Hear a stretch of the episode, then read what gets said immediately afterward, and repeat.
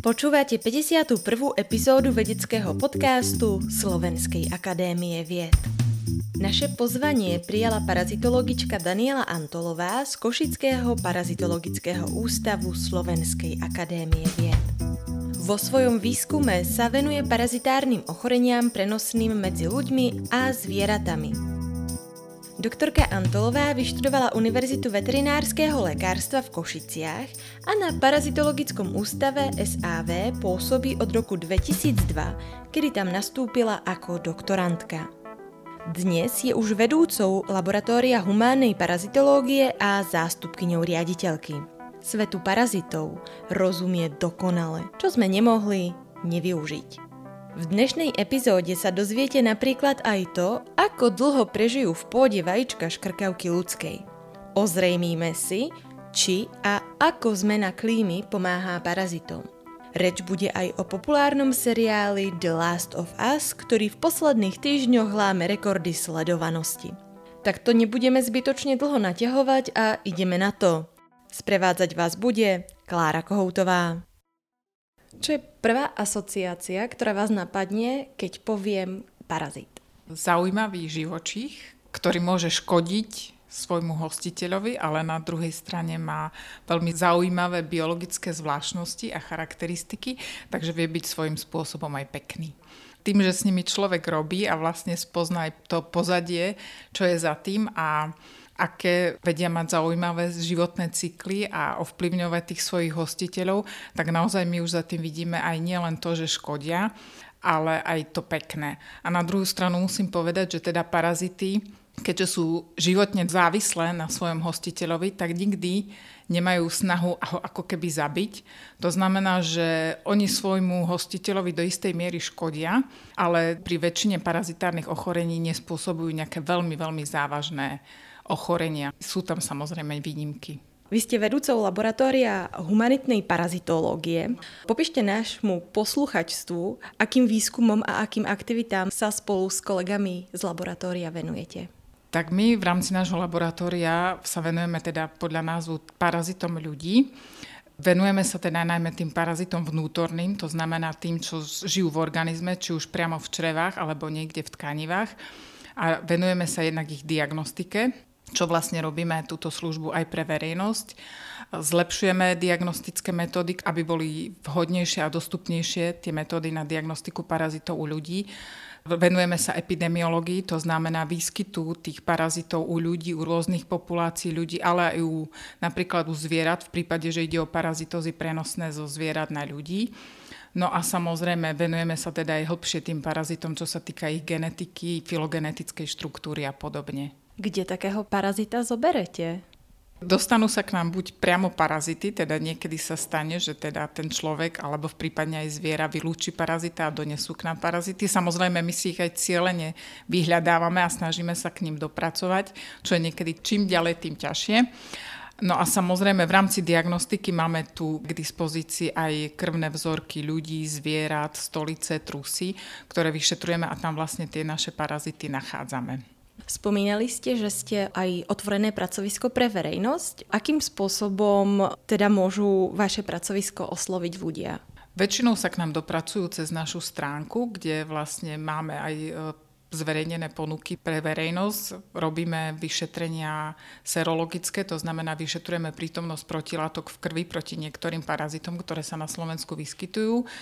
A potom urobí sa u nás diagnostika aj kliešťami prenosných ochorení čo vlastne tie vzorky, keďže my nie sme medicínske pracovisko, tak tí ľudia, ktorí majú záujem, si musia ísť dať odobrať krv k svojmu lekárovi, ale potom tie vzorky spracujeme my a vyšetríme a dáme im výsledok.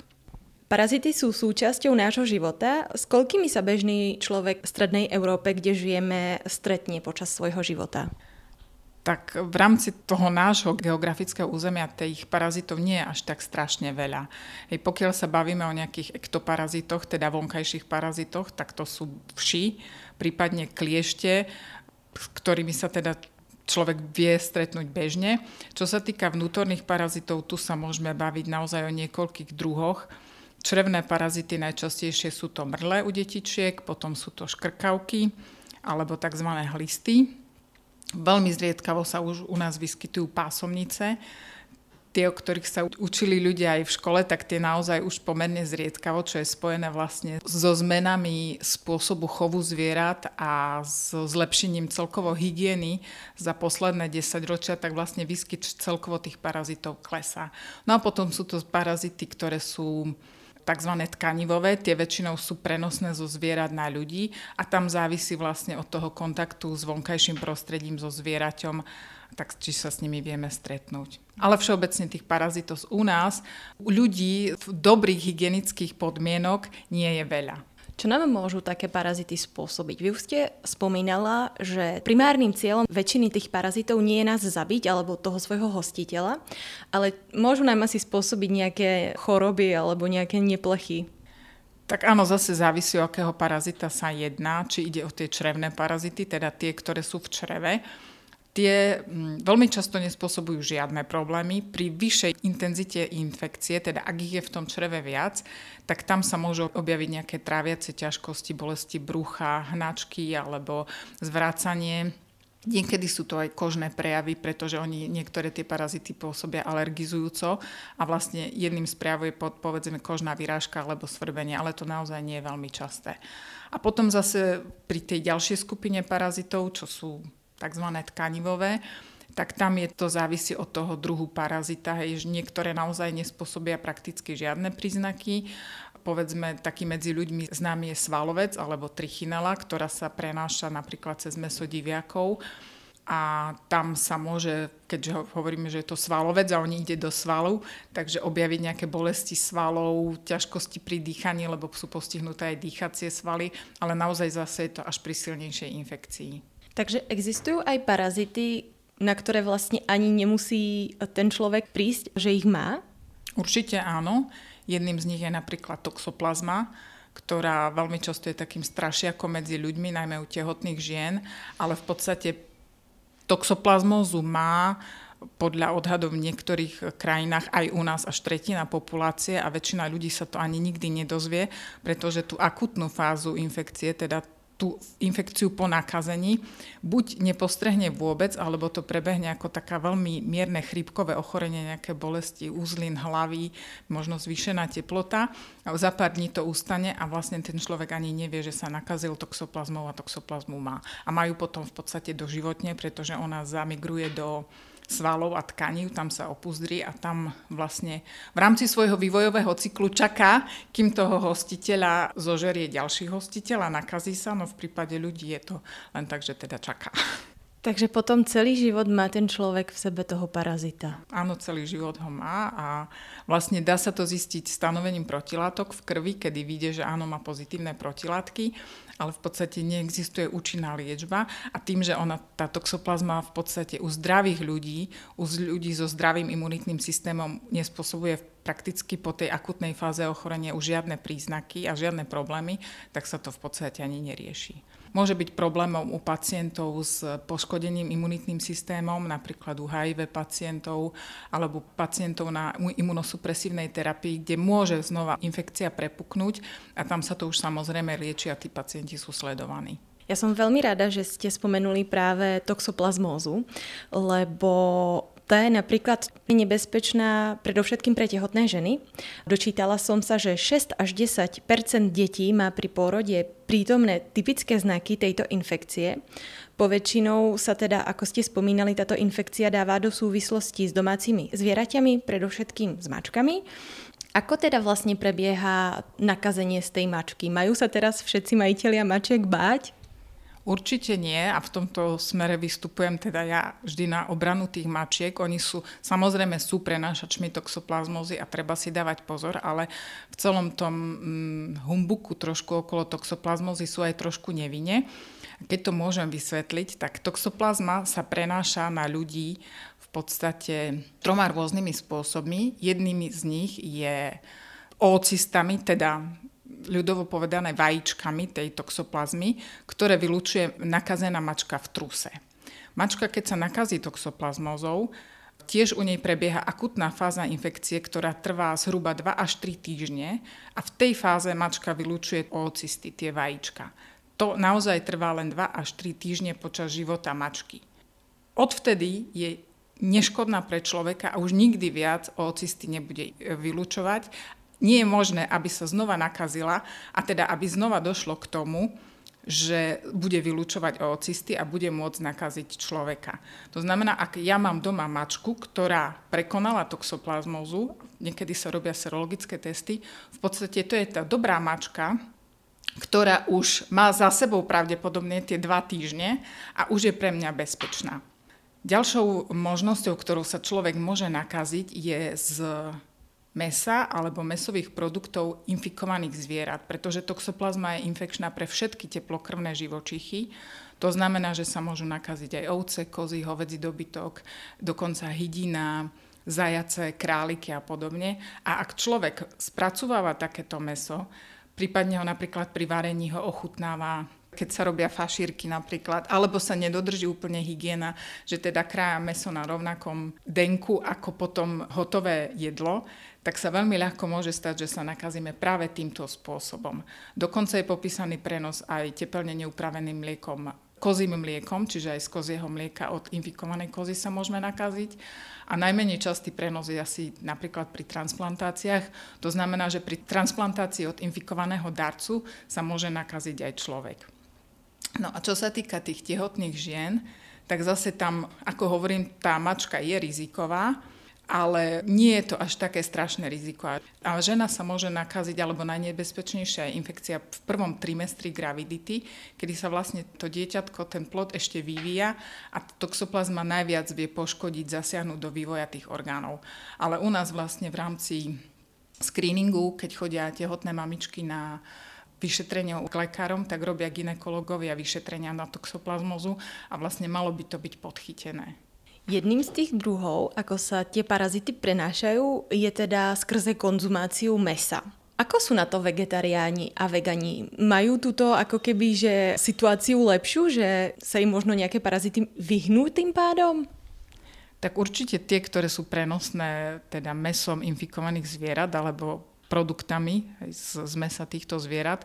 Každopádne musím podotknúť, že vždy ide o nedostatočne teplne upravené meso a ich produkty. To znamená, že keď to uvaríme, upečieme, alebo dostatočne sa to teplne ošetri, väčšinou aj zmrazenie, ale tam už je dôležitá tá doba zmrazenia, vlastne pomáha a zabraní tomu, aby vlastne tie vývojové štádia parazitov prežili. Takže áno, v niektoré Parazitózy sa vegánom alebo vegetariánom vyhýbajú. Na druhú stranu existuje viacero parazitov, ktoré sú prenášané vlastne pôdou, alebo môže byť kontaminovaná zelenina, ovocie, produkty, ktoré prišli do kontaktu s pôdou, lebo ak sa bavíme o parazitoch, ktoré vylučujú zvieratá, tie väčšinou odchádzajú v truse, dostanú sa do prostredia. Ten trus časom sa pôsobením slnka vody zmizne, ale tie vajíčka v pôde ostanú a naozaj môžu sa nalepiť buď na ruky pri práci s pôdou na, na, na zeleninu a nakazia sa aj takíto ľudia. V jednom rozhovore ste spomínali, že tie vajíčka ostávajú v tej pôde aj dva roky, čo ma celkom vydesilo. Áno, vlastne parazity si potrebujú zabezpečiť svojho ďalšieho hostiteľa a na to, aby tomu, aby sa niekto nakazil, či už je to zviera alebo človek, tak potrebujú vlastne prežiť v prostredí, tak naozaj napríklad vajíčka škrkavky psej prežívajú za vhodných podmienok, podotýkame, že potrebujú mať určitú vlhkosť, určitú teplotu prostredia, prežívajú aj dva roky.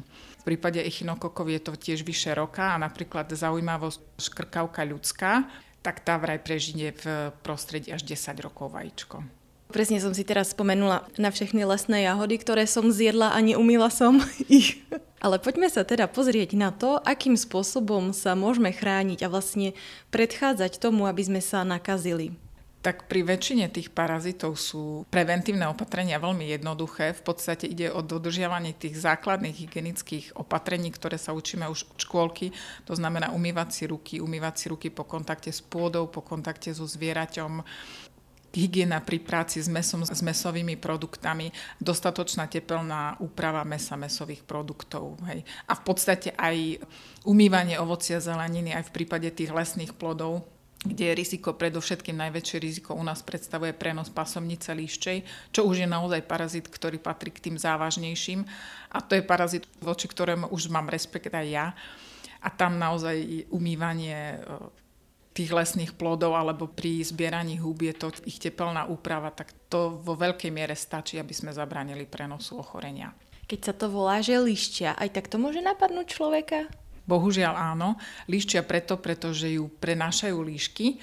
To znamená, že v čreve líšky žije dospelá pásomnica, ktorá v podstate líške viac menej vôbec neškodí, alebo naozaj škodí len minimálne, ale produkuje vajíčka, ktoré odchádzajú v truse do prostredia a tým vajíčkom, keď sa nakazí človek, tak u neho sa vyvíjajú na pečení cysty, ochorenie sa potom volá alveolárna echinokokóza a vlastne vie spôsobiť veľmi závažné poškodenie pečenia aj okolitých orgánov.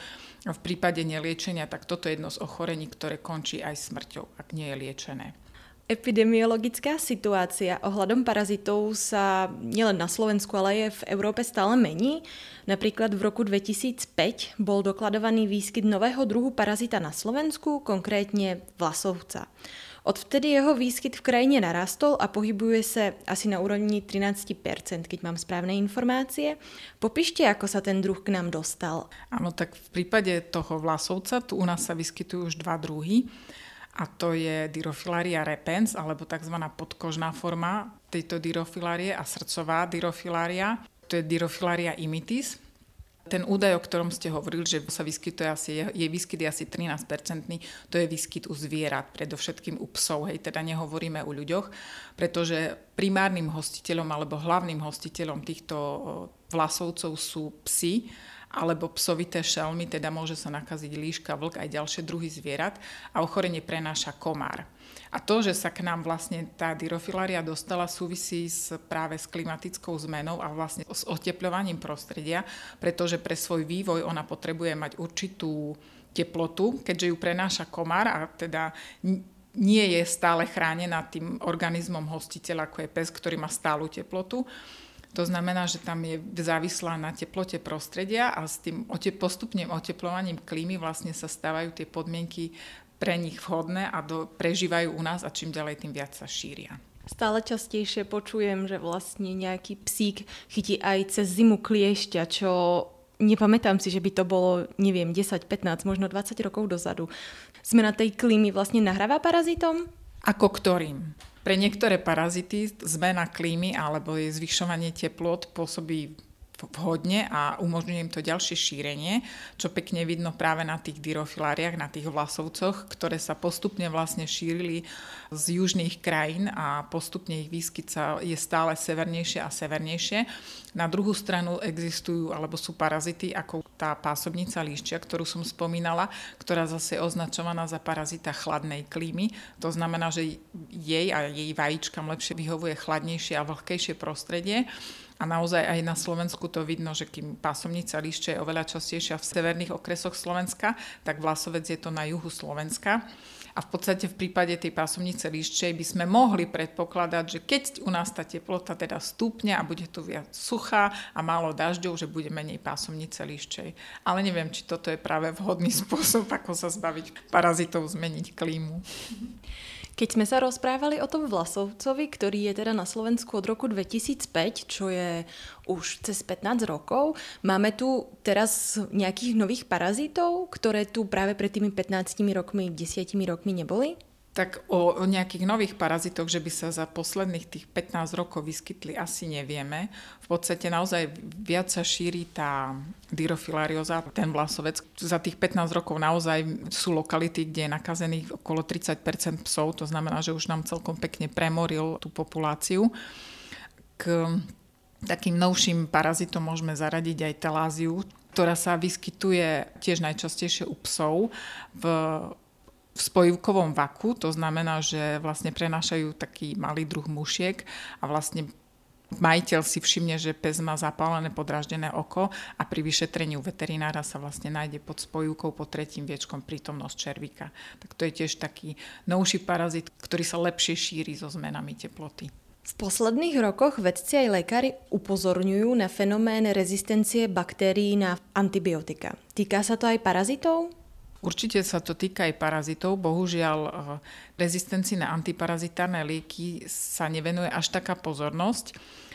Čomu sa venuje pozornosť je rezistencia u prežúvavcov, čo robia aj moji kolegovia tu na ústave, čiže rezistencii parazitov drobných prežúvavcov a veľkých prežúvavcov na podávané antihelmintika a vlastne riešia aj spôsoby vlastne, alebo chyby, ktoré robia majiteľia pri očervovaní tých zvierat na farmách, ktoré potom vedú k tomu, že vlastne oni si tú rezistenciu ako keby vypestujú ak nesprávne podávajú antihelmintika. Na druhú stranu nejakej rezistencii parazitov psov alebo ľudí na antihelmintika tomu sa veľmi veda nevenuje. Niektoré parazitické druhy dokážu životichom narobiť zo života fakt peklo.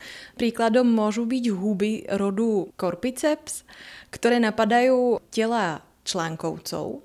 Keď hostitelia zomrú, z ich hlaví vyrastajú nové huby a ty rozsievajú tie spory.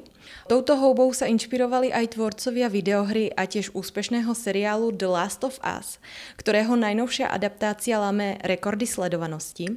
Príbeh však hovorí o tom, že táto parazitická huba napadá aj ľudí a robí z nich hm, krvelačných nejakých zombí. Ako sa na takéto príbehy pozeráte ako parazitologička? Sú takéto sci-fi scenáre možné aj v skutočnom svete? tak takéto scenáre sú už trošku pritiahnuté za vlasy, avšak naozaj parazity dokážu meniť alebo nejak modulovať správanie svojho hostiteľa.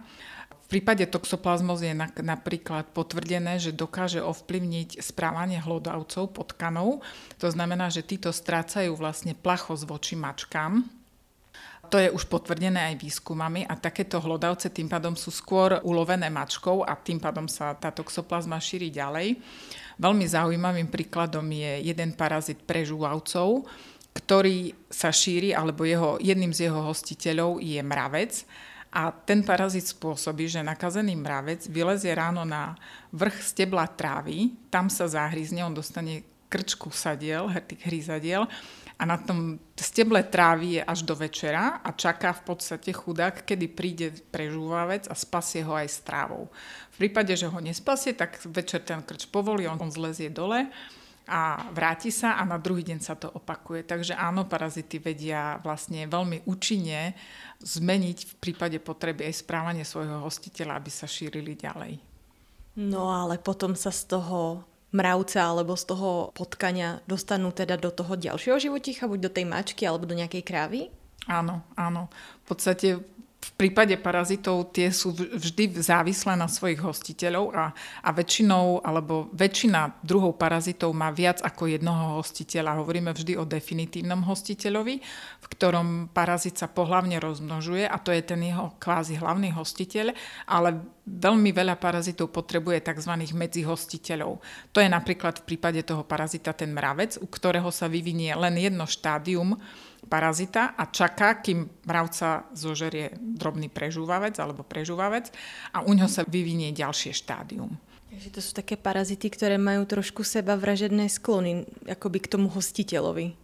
Tak ani nie seba vražedné, oni vlastne potrebujú sa dostať do ďalšieho hostiteľa. Máme parazity, ktoré majú len jednoho hostiteľa, napríklad tá škrkavka detská alebo hlista, tam má len človeka a šíri sa z človeka na človeka a potom sú aj pri tej pásomnice líšče je to drobný hlodavec, ako medzihostiteľ a líška je definitívny hostiteľ. Toxoplazma je, má definitívny hostiteľ je mačka a medzihostiteľ sú všetky teplokrvné cicavce, to znamená, že meso akéhokoľvek, teplne neupravené meso akéhokoľvek nakazaného teplokrvného cicavca zje mačka, tak sa nakazí toxoplazmou a ona potom vylučuje tie oocysty. Aký malý musí byť ten parazit, keď sa zmestí do mravca? No je maličký, to je to vývojové štádium a je naozaj maličké. Aj v prípade pásomnic ľudských, čo je pásomnica dlhá alebo pásomnica obyčajná, napríklad tá pásomnica dlhá naozaj dosahuje dĺžku až 9 až 12 metrov u človeka v čreve, ale jej vývojové štádium sa vyvíja v hovedzom dobytku, u ktorého sa vyvinie tzv. cysticerkus vo svale a to je relatívne malé e, vývojové štádium, môže mať okolo 10 mm a vlastne s konzumovaním takéhoto mesa sa nakazí znova človek, ak je teplne neupravené. Takže oni naozaj ne, nemusia byť veľké tie parazity. Mm-hmm. Keď nejaký parazitický druh vymiera, tak sa ľudstvo raduje. Radujete sa aj vy ako parazitologička? Tak tých parazitických druhov asi je ťažko povedať, či nejaké vymreli a koľko ich vymiera, pretože Neviem, do akej miery je toto odsledované. Každopádne tie parazity majú naozaj veľmi dobre zabezpečené práve cez to, čo som spomínala, že sú odolné vo vonkajšom prostredí, majú viacerých hostiteľov, sú veľmi dobre prispôsobené tomu životu a tomu, že je veľmi ťažko vôbec ich vyhubiť, nie aby vymreli, ale aby ich, vyhubiť ich ako takých, pretože keď máme, ja neviem, vajíčka v prostredí, máme vývojové štádia v drobných hlodavcoch, máme nakazené dospelé líšky, tak je ťažko oddeliť všetky alebo zabrániť šíreniu na všetkých tých zložkách, aby vlastne ten parazit úplne prestal existovať. Ale ako perličku môžem povedať, že som čítala, že k ohrozenému druhu parazita sa začína dostávať e, vožlonová, čo súvisí s tým, že sa teda začalo ľudstvo viac holiť a teda nemá úplne kde prežívať. Pred pár týždňami sa objavila správa, že sa v Košiciach pohybujú infikované diviaky. Napríklad nedaleko tohto ústavu, na ktorom momentálne nahrávame podcast, teda v parku na Aničke. Táto správa vyvolala množstvo reakcií, predovšetkým u komunity psíčkárov. Na sociálnych sieťach sa viedli diskuzie, do akej miery je stretnutie s infikovanou sviňou, alebo hoci len s jej trusom nebezpečné pre psy. Mali by byť psíčkári viacej ostražití? Tak Predpokladám, že hovoríte o americkom more ošípaných, ktoré v súčasnosti vlastne je problémom na Slovensku. Šíri sa tými voľne žijúcimi diviakmi. Ide o vírusové ochorenie, ja sa virológii nevenujem. Ochorenie je prenosné len medzi teda diviakmi a ošípanými, to znamená, nemalo by predstavovať žiadne riziko ani pre psov, ani pre majiteľov psov a skôr vlastne tie opatrenia, ktoré sa robia a prečo sa bráni vstupu ľudí do lesov a ide e, o to, aby sa zabránilo šíreniu toho moru v nejakou mechanickou cestou na, na, na topánkach, na nohách, na kolesách aut do ďalších lokalít a teda ďalšiemu šíreniu toho parazita. Parazity sa dajú využiť, ale aj v medicínskom prostredí. A na aké choroby sa využívajú?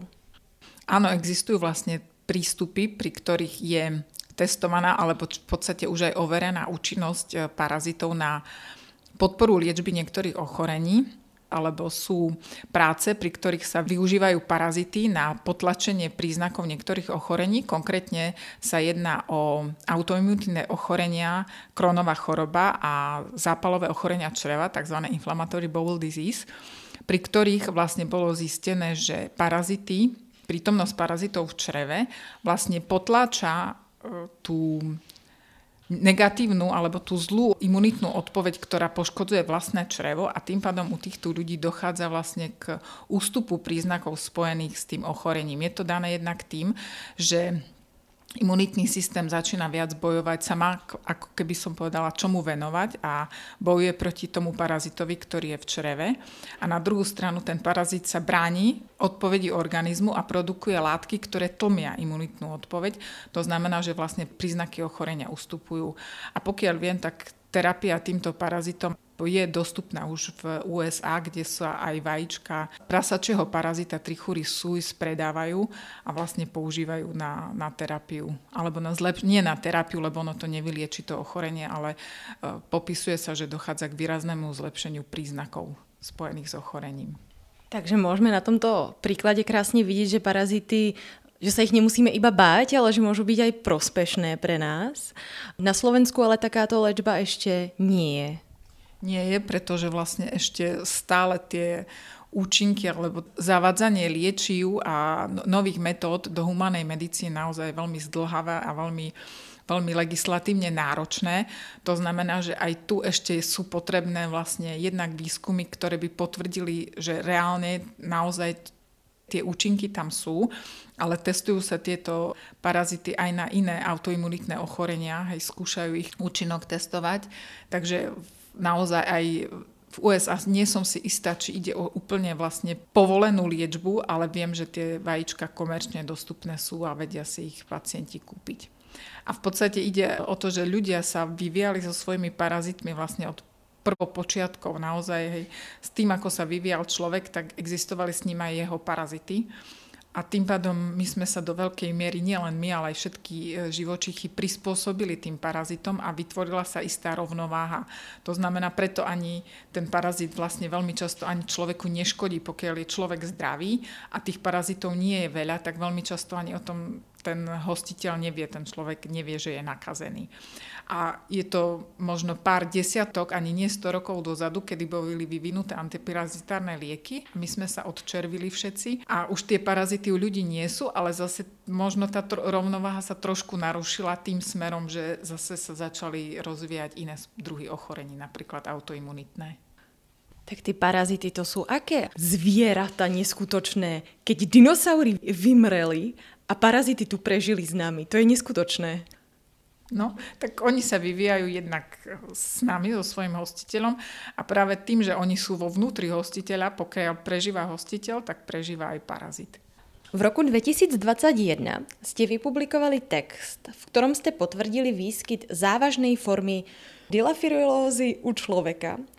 Približte nám, čo to je za ochorenie. To je práve to ochorenie spôsobované vlasovcom, o ktorom sme hovorili, že u nás je teda nakazený, sú nakazení predovšetkým psi, pretože psi sú hlavnými hostiteľmi, tými, tými najvýznamnejšími definitívnymi hostiteľmi, či už je to tej podkožnej formy Dirofilaria repens alebo Dirofilaria imitis, ako to bolo v tom prípade. Ochorenie prenášajú komáre. To znamená, že človek sa nemôže, podotýkam, nemôže nakaziť od svojho psa a netreba zrobiť žiadnu paniku, ak je váš psík nebodaj nakazený. Vždy je prenos cez komára a ten komár nemôže preniesť ochorenie hneď, teda nacicia sa na mojom psovi, sadne na mňa, nie tam musí prejsť vývoj toho parazita minimálne 14 dní za optimálnych podmienok, aby bol schopný nakaziť ďalšieho hostiteľa. Tak len, aby nebola, nevznikla nejaká panika ohľadom psov a psíčkarov. Keď takýto komár, ktorý sa nacical na nakazenom psovi, poštípe človeka, tak je možné, že ho nakazí a v tom prípade vlastne hovoríme o dyrofilarióze. Je to pomerne zriedkavé ochorenie, to znamená, že nie je pravidlo, že každý človek, ktorý je poštípaný nakazeným komárom, tak sa nakazí. No a podľa toho, či ide o tú druh dyrofilaria repens, čo je podkožná forma, tak potom u človeka sa vyvinie červ, ktorý môže dosahovať až dĺžku 10 cm a ten migruje v podkoží a väčšinou sa potom niekde opúzdri, tá imunitná odpoveď organizmu ho opúzdri, vytvorí sa uzliček, taký nejaký bolestivý, zdúrený, opuchnutý a keď ho chirurg otvorí a vyreže, tak tam nájdú červíka. A tá forma, ktorú ste spomínali, ktorú sme e, opublikovali, tak to bola tá srdcová forma, ktorá je na Slovensku menej častá, ale bohužiaľ teda už máme aj prvý prípad u človeka a tá zase má afinitu k pľúcam, to znamená, že zamigruje do, do pľúc a tam sa vytvorí úzol.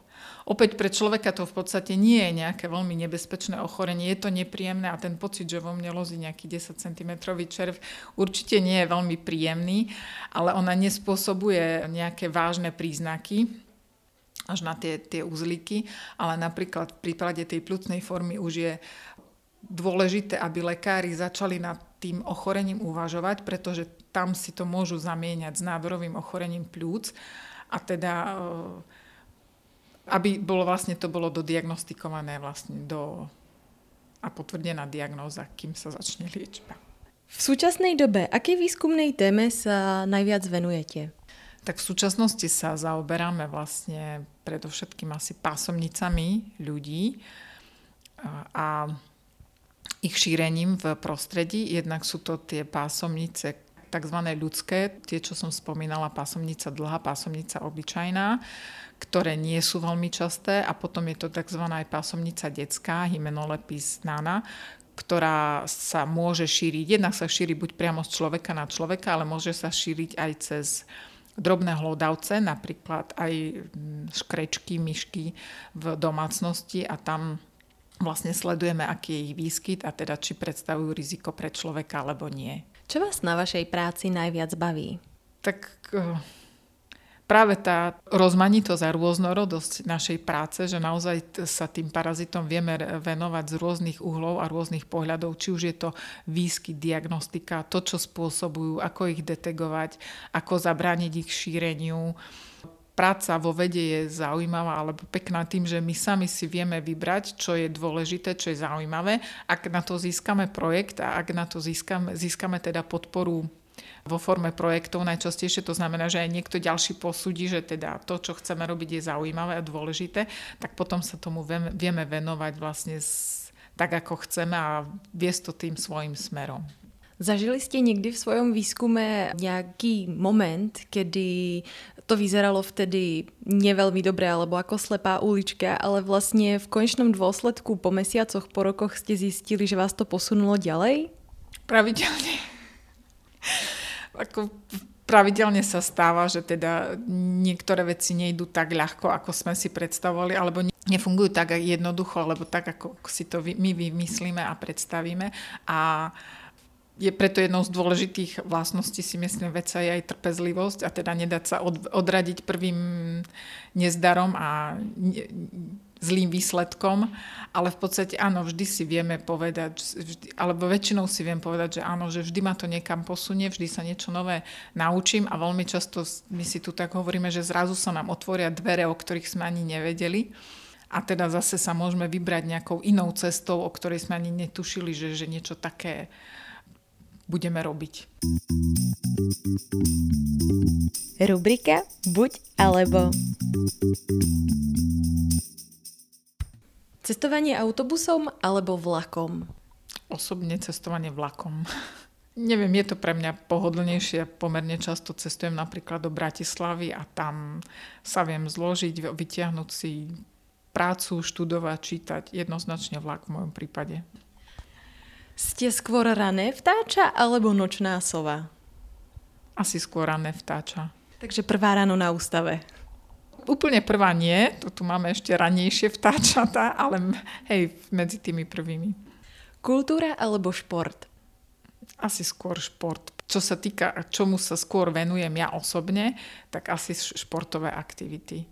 Preniesme sa teraz do zajtrajška, zajtra je sobota ako naložíte so svojím voľným dňom? Čo budete robiť?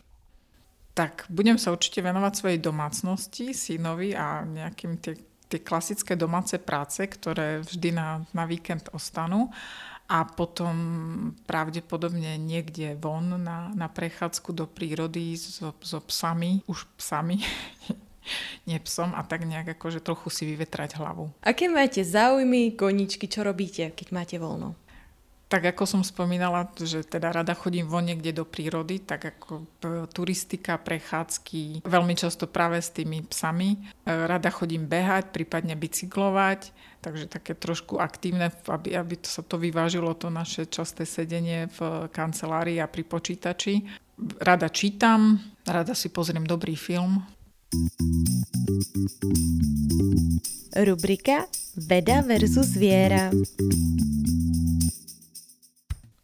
čo veríte? Nie som človek, ktorého viedli veľmi nejak náboženským smerom, ale to znamená, že nechodím do kostola a nie som taký ten pravý veriaci, ale niekde hlboko vo mne je taká viera, že niečo nad nami je, čo asi neviem, či riadi všetko, ale má vplyv na, na nás a vie ovplyvniť naše životy. No a tam niekde aj tá rovnováha medzi vierou a vedou, lebo viem, že v niektorých prípadoch sa to dosť bije ale ja, ja v tom nejak nevidím problém a myslím si, že sú to dve veci, ktoré vedia súbežne existovať a byť plne kompatibilné. Ja som úplne čakala, že poviete ako odpoveď, že veríte, že parazity nás prežijú. To určite parazity nás prežijú. Oni si nájdú svoj spôsob, ako prežiť ďalej. Aj keď sa my ako ľudstvo dokážeme zahubiť.